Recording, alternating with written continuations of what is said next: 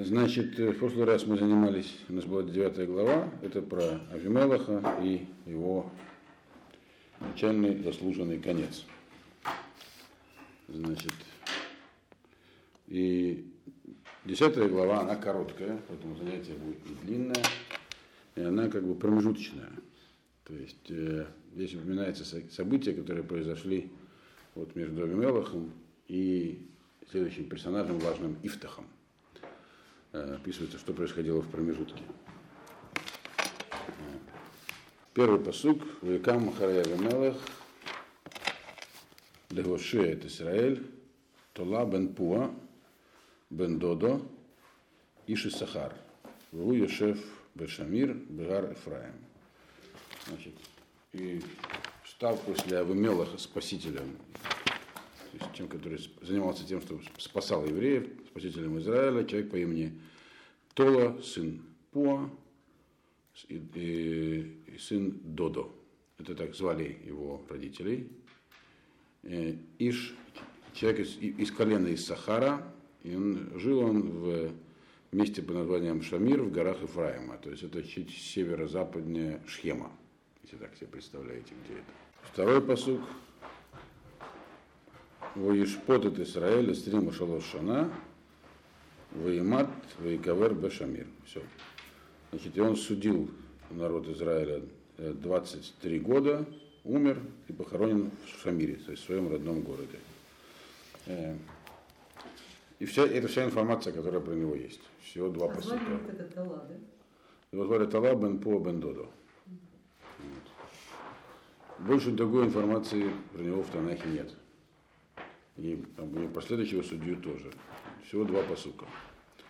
Э, и здесь написано две вещи про него. Первое, что он спасал Израиль, второе, что он судил Израиль.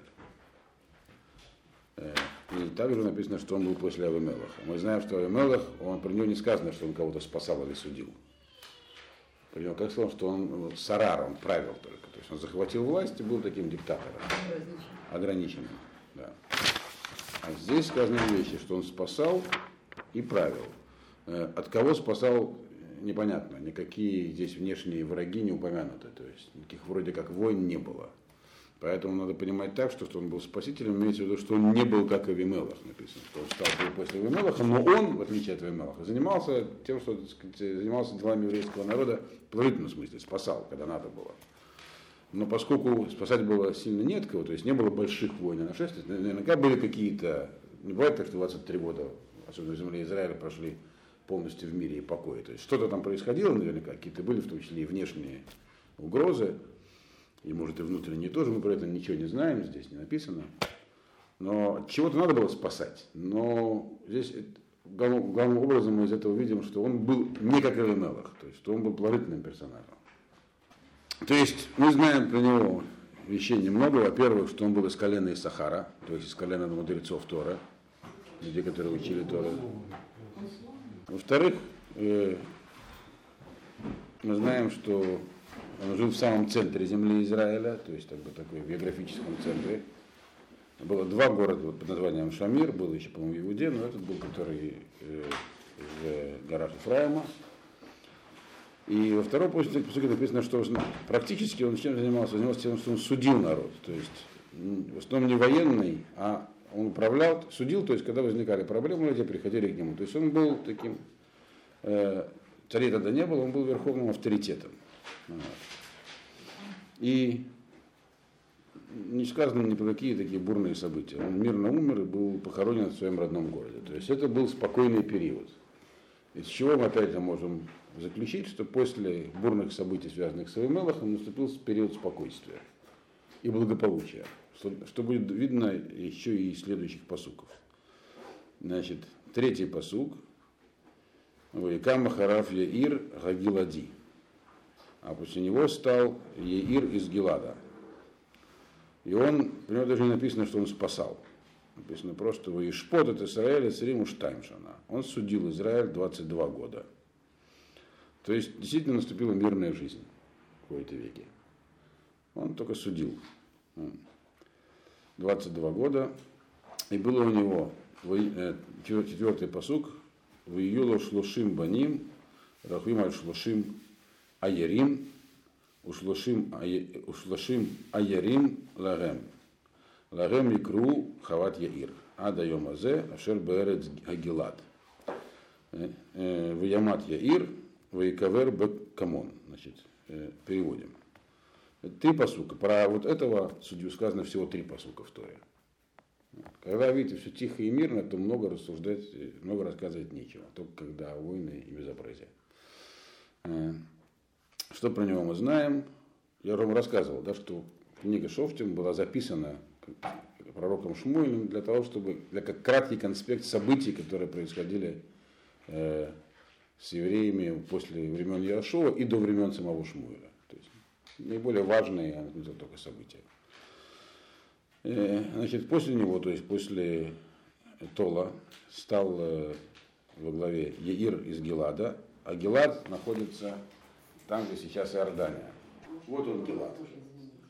Вот эта вот территория называется Гелад. Так написано Гелад. Видите? Это и сейчас она сейчас называется? Сейчас это называют только так. Мы, мы это называем. Mm. Сейчас это Иордания. Вот это все Иордания. Вот это Сирия, а это Иордания. То есть та, та часть Иордании, вот город Амон, столица, э, Аман, столица Иордании, это то, что в истории называлось Рабат Амон. На этой карте обозначено также название истории. Так вот, Гелад это здесь, это в Иордании. То есть это, мы знаем, что вдоль всей границы здесь поселились два с половиной еврейских колена. Вот эта часть была Гелад. И вот здесь вот, это была тогда чисто еврейская территория. Аммонитян самих оттеснили сюда, да, глубже в пустыню. Они жили вот здесь вот. Как бы Амон, страна Амон была. Гат, Рувена, половина колена Минаша. Э, про него сказано, про этого человека, его звали Еир. Он э, был из Гелада, и он судил э, Израиль 23 года. Судья это по определению не царь. Это авторитетный человек, которого слушаются. Где он был, там был Сангадрин. Что нам еще известно про Гелада, что э, тут написано про его материальное благосостояние.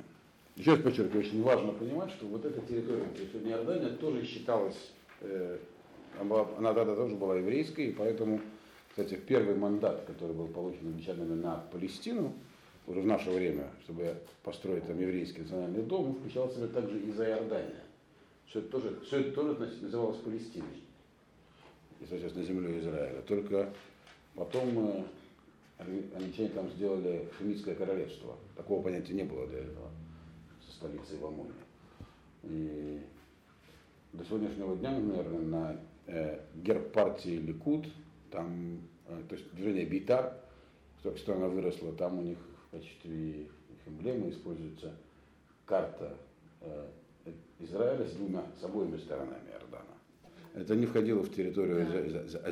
земли обетованной, то есть завещанной. Да. Но э, когда евреи подошли к границам земли Израиля, Шо, они предварительно разбили муавитян здесь, и аммонитян.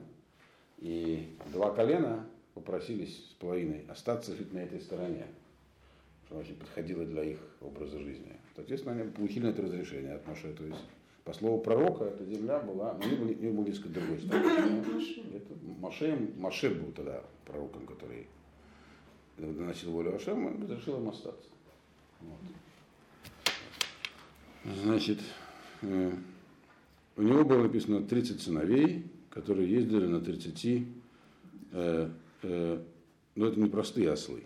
Ярим, есть два мнения, что это такое. Одно говорит, что это такие жеребцы такие, очень такие бойки. Второй говорит, что это специальный вид ослов.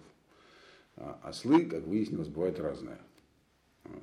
Я вам про это рассказывал, да? Про белых рассказывал. Про белых. А бывает еще, кроме белых, оказывается, еще бывают всякие, у них тоже есть свои подразделения. Это самые такие дорогие и изысканные, то есть наиболее сильные. Значит, и еще у них было 30 городов. Надо иметь в виду, что здесь в переводе теряется э, как бы немножечко э, смысл написано, потому что э, это одно и то же слово. Аярим и Аярим. Э, города и ослы.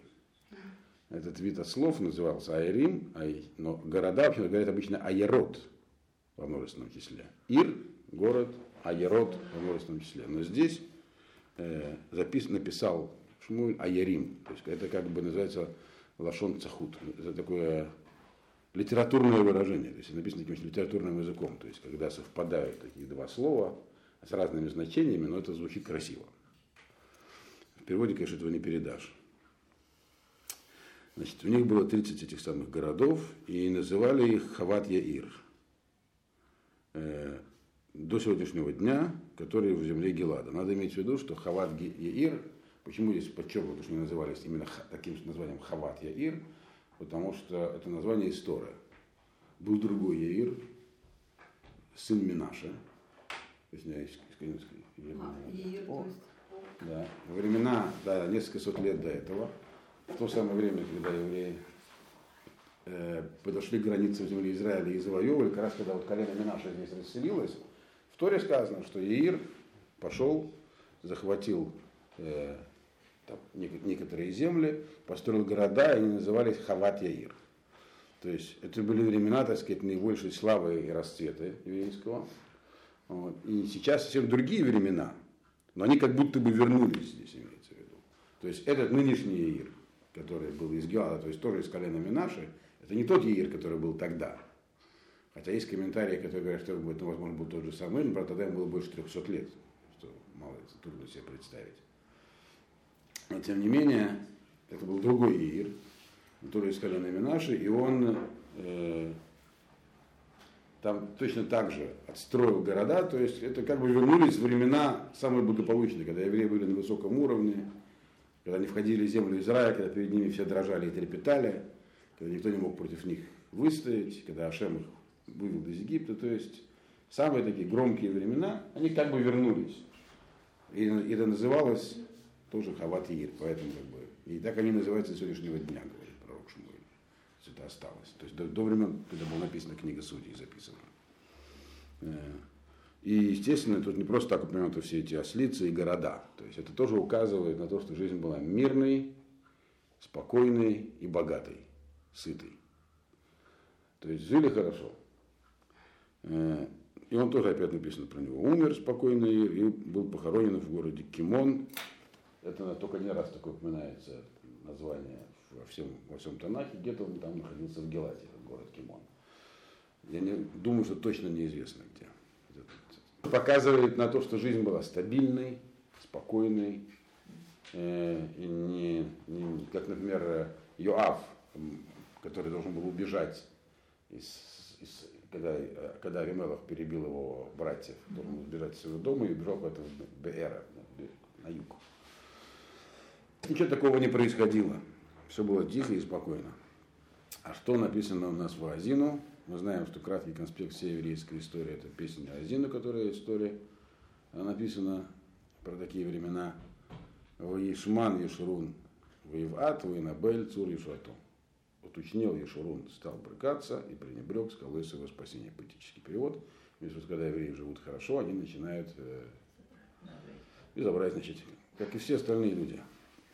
На самом деле, тут евреи уникальные. И когда живут очень плохо, тоже становится плохо. Поэтому всегда Ашем, э, всегда, на самом деле, когда есть такие неприятности и внешние враги, это тоже в некотором роде сплачивает народ в сегодняшнем Израиле, если бы арабов не было, было бы очень плохо. И, собственно говоря, это и не замедлило случиться. Следующий посук шестой. Написано ויוסיפו בני ישראל לעשות הרע בעיני השם ויעבדו את הבעלים, ואת העשתרות, ואת אלוקי ארם, ואת אלוקי צידון, ואת אלוקי מואב, ואת אלוקי בני עמון, ואת אלוקי פלשתים, в Язву, это Ранай, в Лавду.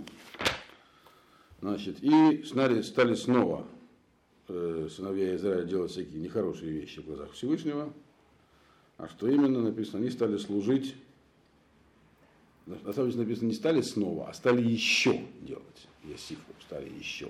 Что такое еще, мы сейчас выясним. Стали служить перечислены разных семь видов идолопоклонства. Э, Кому-то он служит. Этим самым известным нам прежде Баалим, потом еще Астратом, это такие тоже божества женские. Богом Междуречия, богам Междуречия, всякие там Мардухом, его Мардухом и прочее. Богом Седонян, это которые филистимы, как называется, финикийцы. Э, богом, богам Моавитян, Аманитян и даже палестинцев, то есть филистимлян, где они наконец появляются на карте у нас впервые, те самые филистимляне.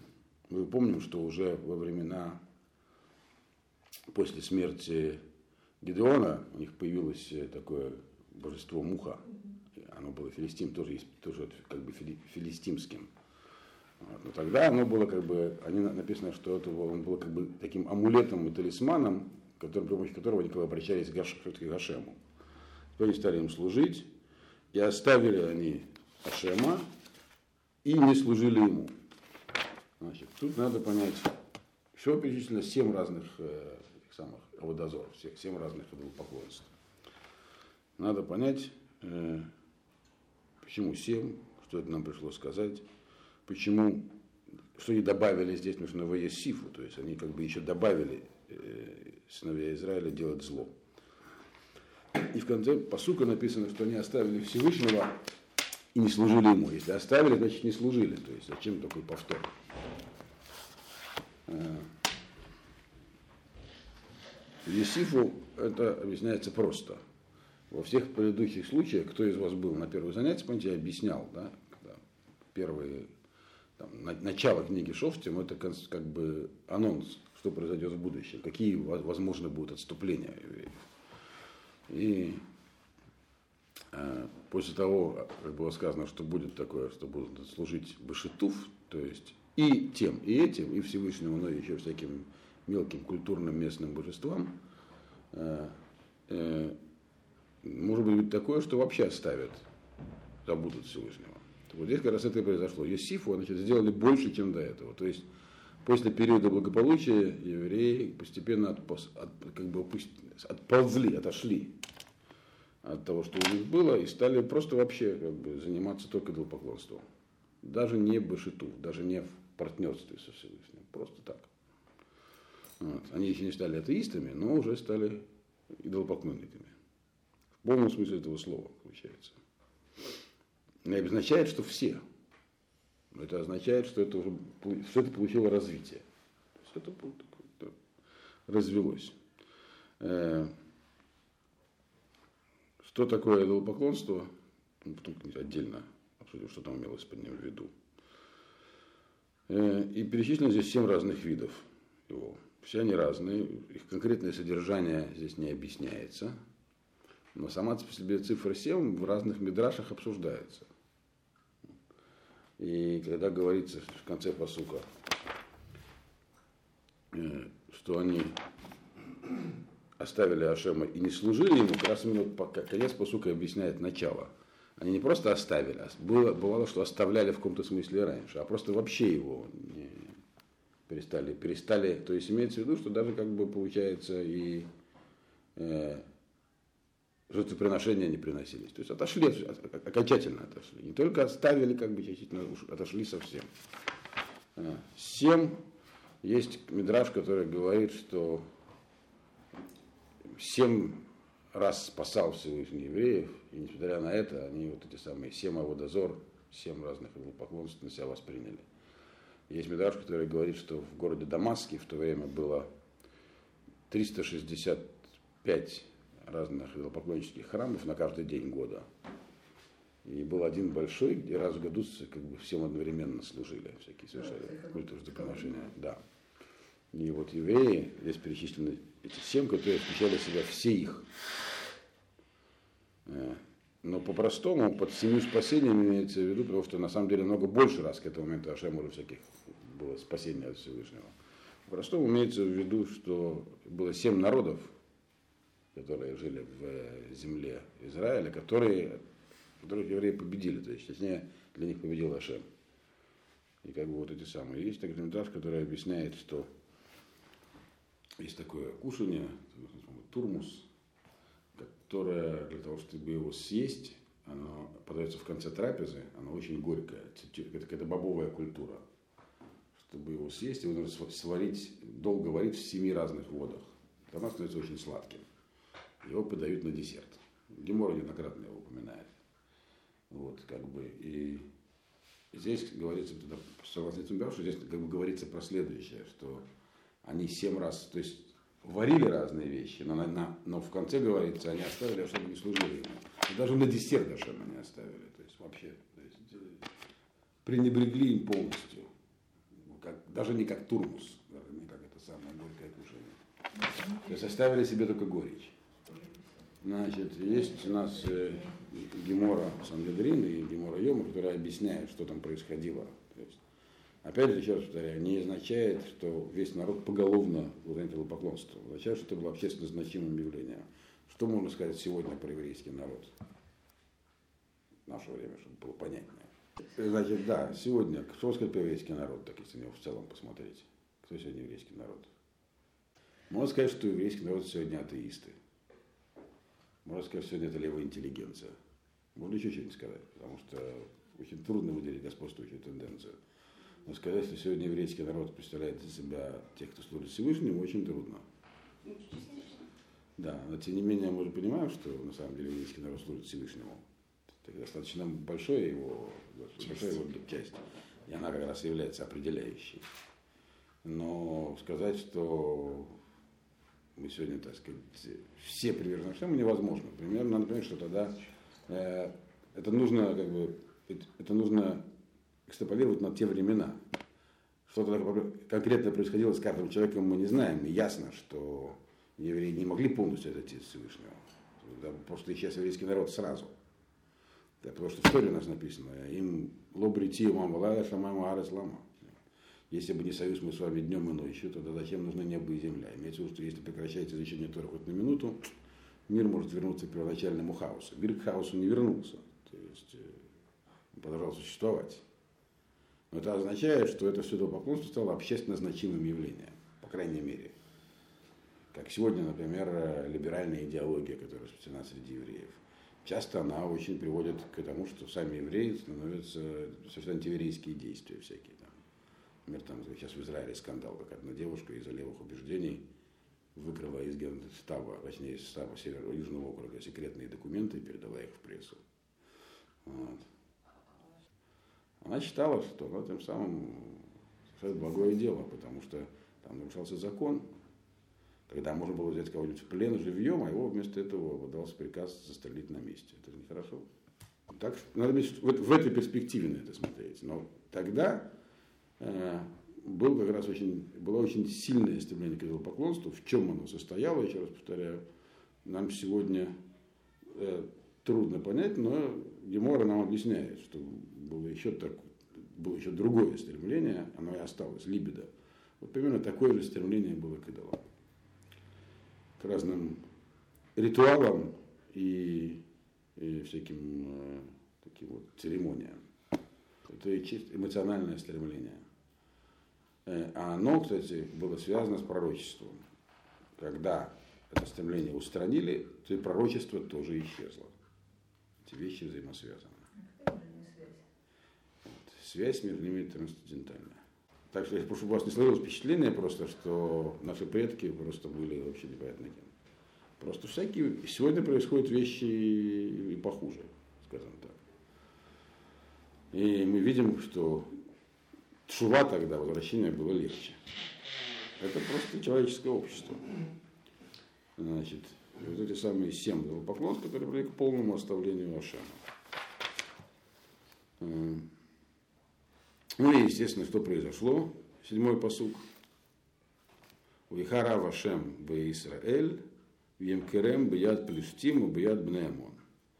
Значит, разгорелся гнев Всевышнего на Израиль, и он их отдал в руки филистимлян и аммонитян. Филистимляне они вот здесь жили, в этой части, а аммонитяне вот здесь. Значит. Это какой-то новый народ образовался? Филистимляне? Ну, их происхождение, само слово знает, что они были полшим, что они откуда-то в эту землю пришли, вторглись. Не упоминается как одно из племен, племен, которые жили в Египте, их туда вытеснили. Некоторые считают, что они пришли откуда-то с, из, с, с островов Средиземноморья. Вот. Но это был особый народ. И про него надо говорить уже не здесь, а когда там, будем говорить про, про Шимшуна, про Самсона, там будет подробнее поговорить.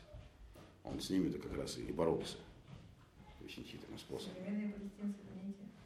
Кто они этнически, э, многие жители современной, современного Ближнего Востока этническими, там, генетически, возможно, восходят к предыдущим жителям. Но, конечно, даже если это и так, у них нет никакой исторической памяти об этом.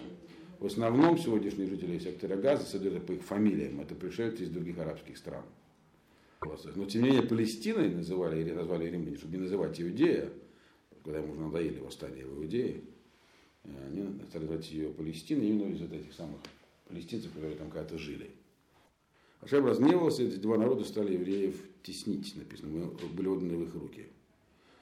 Ваир отцу, ваир отцу от бне Исраэль, Бешана Аги, Шмана Исраэль Шана.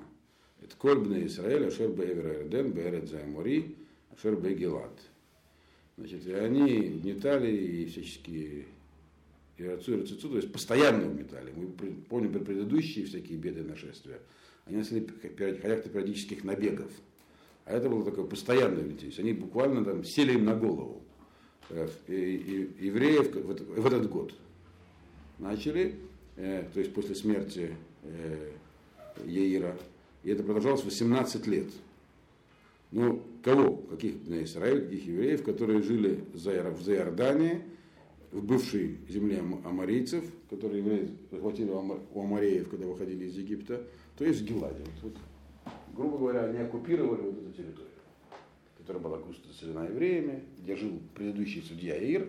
Эта территория была оккупирована вот этими самыми двумя народами, в основном аммонитянами, ну что они ближе территориально. И евреям там жилось, мягко говоря, не сладко в этот момент. 18 лет это продолжалось. Значит, что произошло после этого? После этого написано, они, началась экспансия. Девятый посук – Ваявру бне Амон эда Ирден, Елахем, Гамба Иуда у Бенемин, у Бейт Ифраим. В это целый Израиль Меот. И перешли аммонитяне, которые уже захватили к этому моменту Гелад, через Иордан, вот у нас Иордан, пришли и стали, э, и начали войну с коленами Иуды, коленами Иуды здесь, Бенемина и Ефраима. Примерно это, то есть те, которые что части начали с ними, с ними воевать. То есть начали э, уже захватывать дальнейшие территории. Это через 18 лет владения Геладом. И стало очень худо евреям, очень худо. Очевидно, потому что ничего не могли им противопоставить. И десятый посуд, что он говорит. То есть наказание Ашем послал сразу. Так? 18 лет Гелад был в плену. Это ясно дело, что когда серьезная часть, которую мы видим из, из предыдущего, из Еира, она была экономически развита. Сначала там сказано про нее 30 городов, расцвет, то есть как бы вернулись времена входа в Египет, все это там было, в Геладе. Так? Э, и она, это, эта земля оказалась оккупирована. Это ну, 18 лет, тем не менее, через Иордан не переходили они, аммонитяне. Не переходили. Да, первые 18 лет. То есть, как бы Ашем давал, вначале удар был рядом, давалась возможность э, сделать шу в этот момент еще, до того, как начнутся большие беды. Этого не произошло, тогда они двинулись, это самая внешняя сила, то есть дубинка в руке Всевышнего, двинулась на запад. Вот. Завоевывать эту часть. Ну, тут уже написано, 10-й посук, из Закубна Исраэля Лашем Лемор Хатану Лаха, Викиазавну это лакейну, Ванавод это Баалим. Что сказали евреи? Это написано, они возопили к Всевышнему и говорили, что сказали следующую вещь. Сказали довольно хитрую вещь.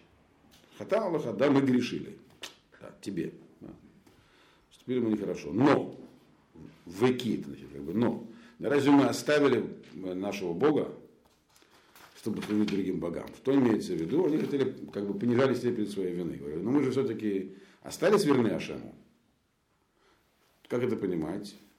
До этого было сказано, что они ему не, не только оставили, даже вообще как бы полностью, э, даже, даже не служили. Имеется в виду, что, очевидно, была какая-то часть, которая не оставила. И потом э, здесь как бы тоже описывается, что сущность Аудозора. Они говорят, что мы же, ну мы же служили этим богам в качестве посредников. Вы же понимали, что есть абсолют. Определение Аудозора на самом деле, то есть идолопоклонство, это не то, что человек идеологически э, говорит, нет, есть отдельные там боги ветра, там луны, песка, и 365 разных, как было в Дамаске. А это означает, что даже если он говорит, да, есть там абсолют, как древние греки, которые боги Олимпа, они воспринимали только как некоторые, как аллегории. Они понимают, что есть там пентакратор, абсолют, как их называли по-разному. Но это, тем не менее, называется Аудозора. Такой путь, даже, даже если это служение Всевышнего через посредника, это есть идолопоклонство. Это не шитуф, это не когда и тому, и этому. Это как бы зачем трогать Всевышнего? Он далеко непонятен. Есть более простые вещи. Это, так сказать, наш путь. Понятно, что там, во всем разберется там, что к чему. Это была их претензия. Мы же все равно расслужили Всевышнему. За что нас так карать? Что сказал на это Ашем? Естественно, как он мог сказать? Через пророка. Здесь имя пророка не упоминается. Но в любом случае, когда написано «Вайомер Ашем», сказал Ашем, имеется в виду через пророка. Обратился он к сыновьям Израиля. А он Мицраем Умин Аймори, Умин Бней Амон, Умин Плештим, Вецедуним, Ваамалек, Маон Лохацуэтхем, Ветицако Алай, Веошеэтхем Ядам. Что сказал Ашем через пророка? Уже, говорит, э, и египтяне вас притесняли, и амаритяне, и аманитяне, и те же плештим, каким-то образом уже тоже с вами были связаны, хотя мы не знаем, когда и где, и цидонцы. То есть, очевидно, это времена относительно спокойные, которые мы говорим, были вот э, времена По и Ира, там э, Тула и Ира, там тоже что-то происходило какое-то небольшое. Э, и амаликитяне, и, и из Маона тоже на вас уже оказывалось давление, и вы ко мне вызывали, я вас спасал от них. Так? А в Атема завтамути в Тавду Элуим Ахарим э, Лахен Ло Сиф Лавашоэтхем. А вы все равно стали служить их богам, всяким чужим. И поэтому э, я больше не буду вас спасать. Тут написано, я еще не буду вас спасать, дорогие господа. Это слово, я еще не буду сказать, написано, они сделали еще больше, чем раньше. То есть Водоводор сказал, я еще меньше сделаю. Хашем. То есть, очевидно, э, та чува, которую евреи здесь проявили, а какой они здесь проявили чуву? Такой очень половинчатую. Сказав, ну мы же на самом деле имели в виду тебя, хотя и всякие там семь этих видов поклонства у нас было, но мы же имели в виду тебя, он сказал, «Э, вы имели в виду, я вас от тех, кого, через кого вы меня имели в виду, уже спасал? Нет, я еще вас спасать не буду. А что, а что вам предлагается сделать? Леху узаку элоим ашер бахартем бам эм лахем бецератам. Идите, вот молитесь этим самым богам, которым вы выбрали, Пусть они вас спасают в это ваше время, в время вашей беды. Цува была не полная, то есть почему не полная? Евреи, евреи же сказали, мы все, всех выбрасываем, э, не совершили никакого раскаяния. Они предъявили претензию, мы же не совсем тебя оставим, ты же нас совсем оставляешь. Вот. Поэтому он сказал, вы идите, убедитесь. Вам дороги ваши эти самые интересные обычаи и обряды, идите убедитесь, вам помогут или нет. Вот тогда уже 15-й посук. ויאמרו בני ישראל אל השם, חטאנו, עשה אתה לנו ככל הטוב בעיניך, אך הצילנו נא היום הזה. ויסירו את אלוקי הנכר מקרבם, ויעבדו את השם. Ватикцар навшо в амаль Израиль. Значит, тогда уже евреи действительно занялись шувой всерьез.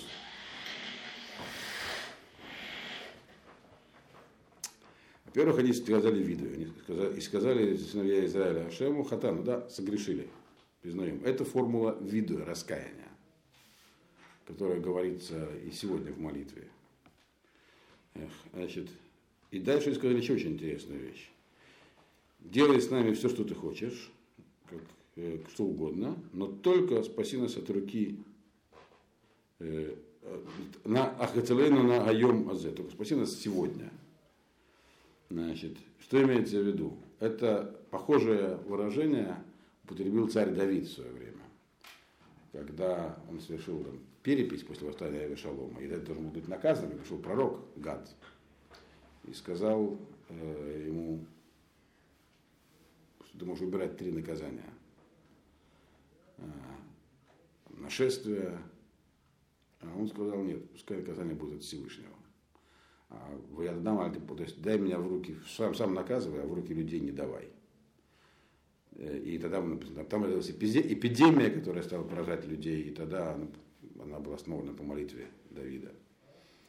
Так вот здесь примерно то же самое евреи сказали. Наказания пошли на нас, мы заслужили наказание. Но только это пусть будет от тебя наказание. Что есть от тебя наказание? А если приходят аммонитяне от Ядашева, они, они сами решили прийти, что ли? Вот, они там себя в пустыне, ничего, не могли пойти, пока, их, э, пока евреи не стали Дашема отворачиваются. Значит, тоже Дашема. Но имеется в виду, не давай нам наказание через другие народы. Пусть будет там голод, мор. Это называется наказание Дашема. Эпидемия. Мы заслужили наказание. Но не через э, других народов. Почему? Потому что когда евреи наказывают через других народов, в этом еще есть хилу Лашем, осквернениями Всевышнего. Как же так? Все же знают, что мы твой избранный народ, и что же нас там кто угодно вдруг начинает побеждать и грабить. И вот евреи показали здесь, их младшу, во-первых, их сказали виду, виду, во-вторых, они были готовы принять на себя. А ведь с врагом можно договориться, а с чумой не договоришься. Или там с таким, таким с голодом. Все. На тебя они выбрали такое жестокое наказание, но от Всевышнего, только не допустить его осквернения. Это тоже признак настоящей чувы. Они пошли дальше еще. Значит, есть, и убрали всяких этих самых чужие божества, то есть всяких идолов из, из своей среды, и стали служить Ашему. Все. То есть написано, до этого они не служили, теперь стали служить Ашему. То есть очень быстро произошла полная чува, получается. Что опять же указывает на то, что не нужно думать, что все, так сказать. Э, то есть это самое культурно значимое явление было уничтожено. То есть одна часть народа так уничтожена, все не стало его. Всяких этих культов и так далее. А что стало с теми, кто э, их строго придерживался, очевидно, их тоже не стало. Здесь про это ничего не написано. Вот. Можно себе представить, что будут люди, которые будут до конца упираться э, в чем бы то ни было. Всегда есть в распределении статистическом те, которые что-то им не делая, они все равно будут целью настаивать. Но всего это, от всего этого избавились очень быстро. То есть было значит, здоровое ядро в народе и тогда. Значит, и написано вот тихцар навшоба Амаль. И как бы, укоротилась дословно душа Всевышнего, когда он увидел, что сделали евреи. Тикцара, значит, укоротилась, имеется в виду, что он укоротил им наказание. То есть шуа была принята. Это одно из объяснений этого слова. На самом деле это вот тикцар навшо, да, Амаль Исраэль. Э, имеется в виду душа, конечно. Не душа. Да. Это Раши говорит так. כביכול לא היה רחבת מקום לסבול как имеется в виду, говорит, это такой, мы говорим, что до этого там вначале были поэтические выражения.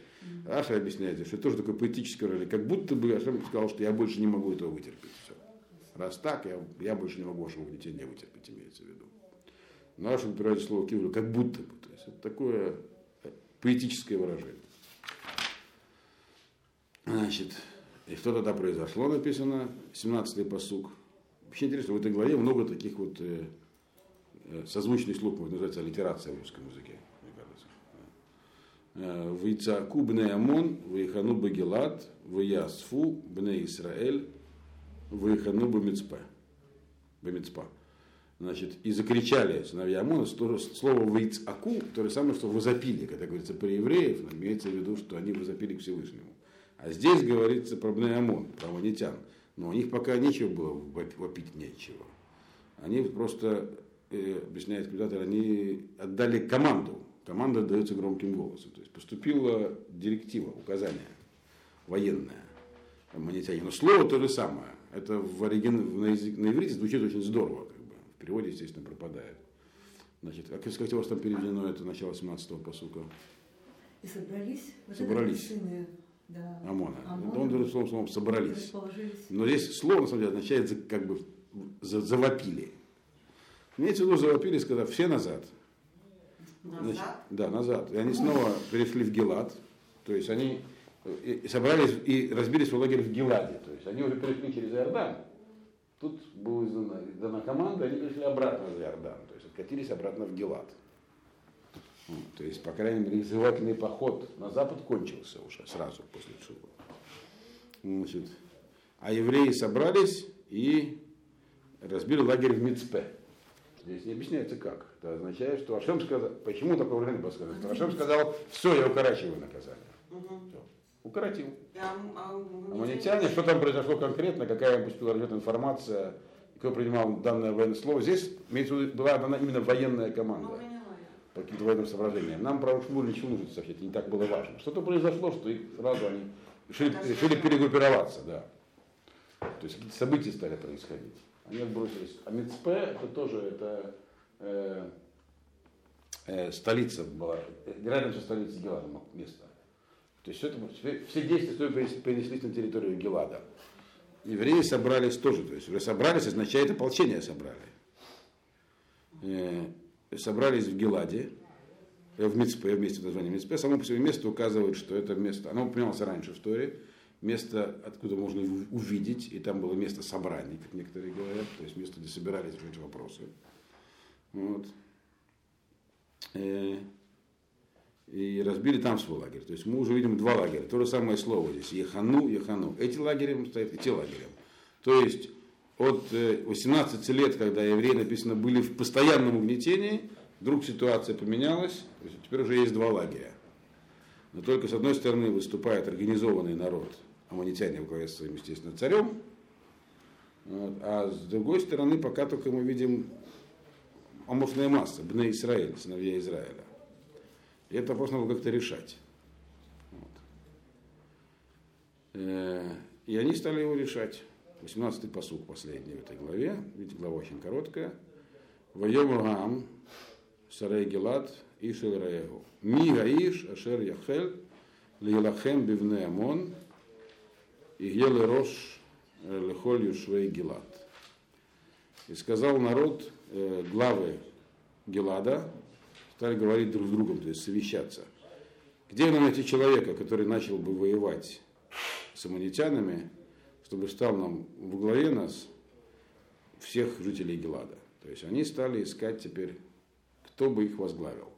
Казалось бы, что, если они сами сарим, если они сами главы, выбрали кого-то из своей среды. Ясно было, что теперь нужен был новый судья. Человек, обладающий необычными качествами, который может возглавить и победить. Да, новый судья нужен был. Они стали его искать. Вот. И это, кстати, тоже испытание Адашема. В предыдущих случаях происходило не так. Когда евреи находились в таком низком состоянии, написано, Ашем посылал кого-то, кто, кого-то вдруг, кто-то вдруг э, появлялся, что из выдающих к нему приходил пророк, как в случае было с, э, и с э, Бараком, и с Геладом, и с Ге- Гедеоном. Вот. А здесь они сами стоят, кого бы нам найти. Значит, и такой человек нашелся сразу же в следующей главе, но нашли они его сами. Это, то есть как бы та степень падения, куда евреи упали в данный момент, она уже требовала, теперь они должны были весь путь пройти обратно сами. Не, Шатуф. Такой человек нашелся, он был человек очень необычный, но об этом уже будет на следующем занятии.